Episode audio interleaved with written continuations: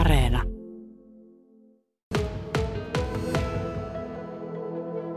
Täällä me olemme katsomassa, miten päivä valkenee Suomen maalla. Marjo Mäkelä, sä oot tullut tuosta Barcelonasta, Espanjasta tänne kotipuoleen.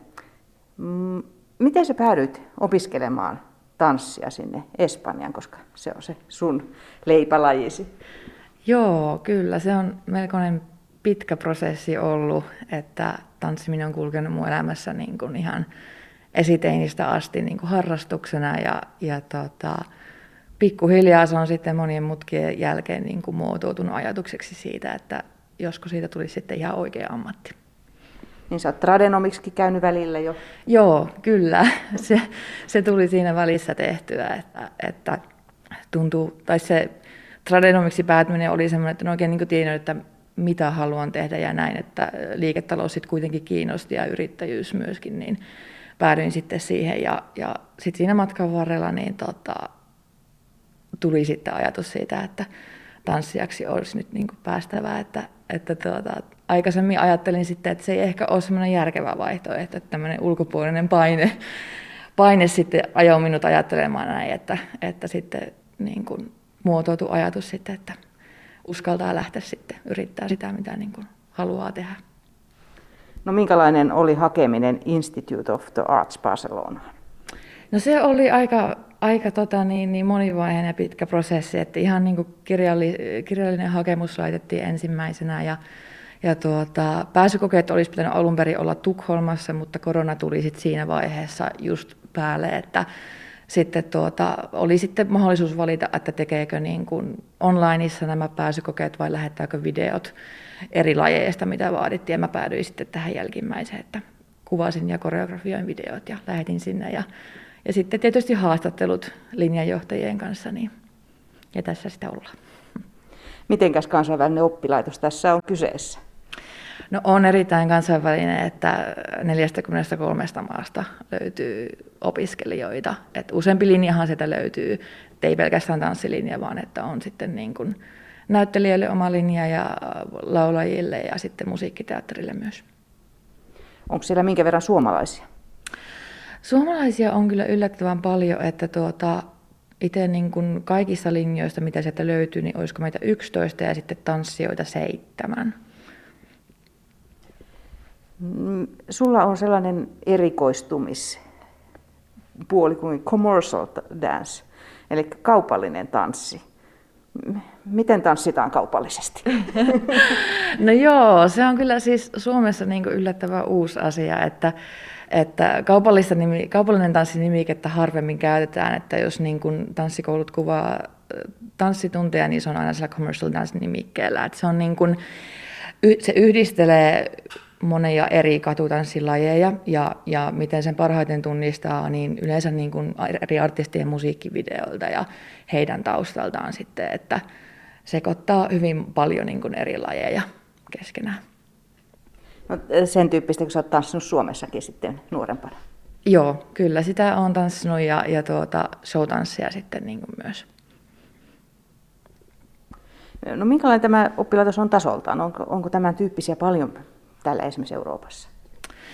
No, tämä commercial dance-linja on kyllä ihan, ainakin mun viimeisimmän tiedon mukaan, niin kuin uniikki täällä Euroopassa sitten, mutta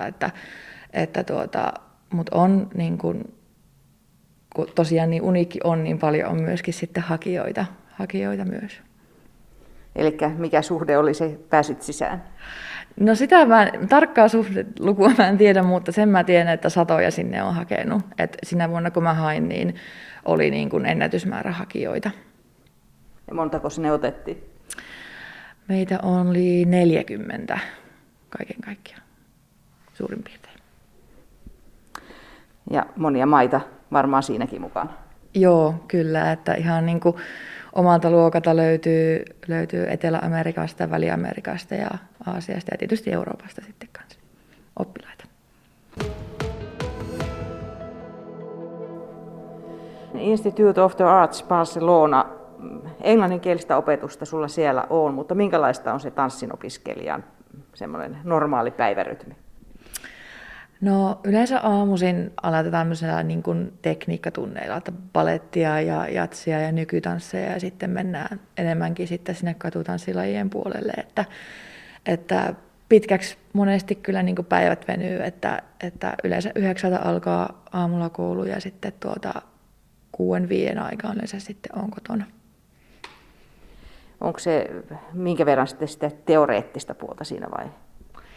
No joo, kyllä sitäkin löytyy, että ihan ravintoa, ihmisen anatomiaa, tanssihistoriaa ja sitten tietysti niin tämmöisen niin ammatilliset opinnot, niin kuin, mitä se niin meidän ala käytännössä on sitten niin esimerkiksi yrittäjyys ja näin, niin niitä löytyy sitten kanssa. Ja laulua ja näyttelyä löytyy kans kerta viikkoa.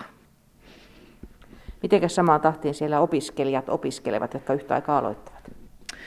Joo, kyllähän meillä niin kuin on tosi samanlaiset niin kuin lukujärjestykset, että kun tanssiminen on kyseessä, niin poissaoloja ei oikeastaan pysty niin kuin olemaan, että siitä ollaan tosi tarkkoja tuolla koulussa, että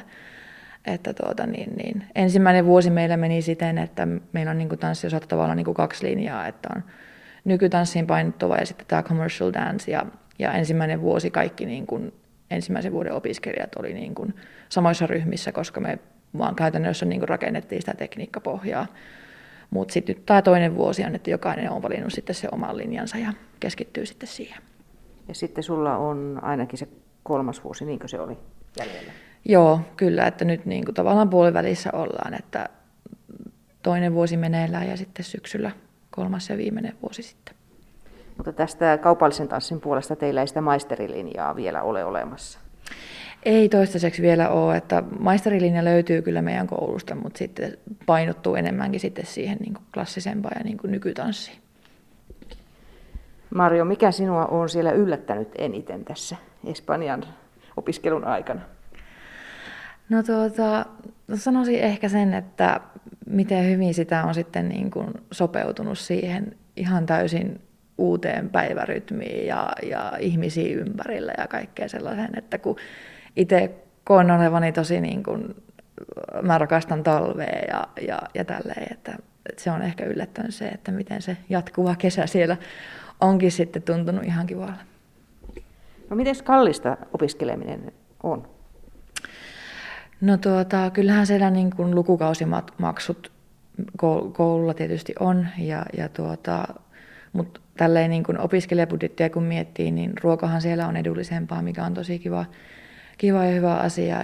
Ja asuminen oikeastaan on, tai asumisen kustannukset on sitten aika lailla samalla tasolla, mitä Suomessakin on. Asutko yhdessä muiden kanssa?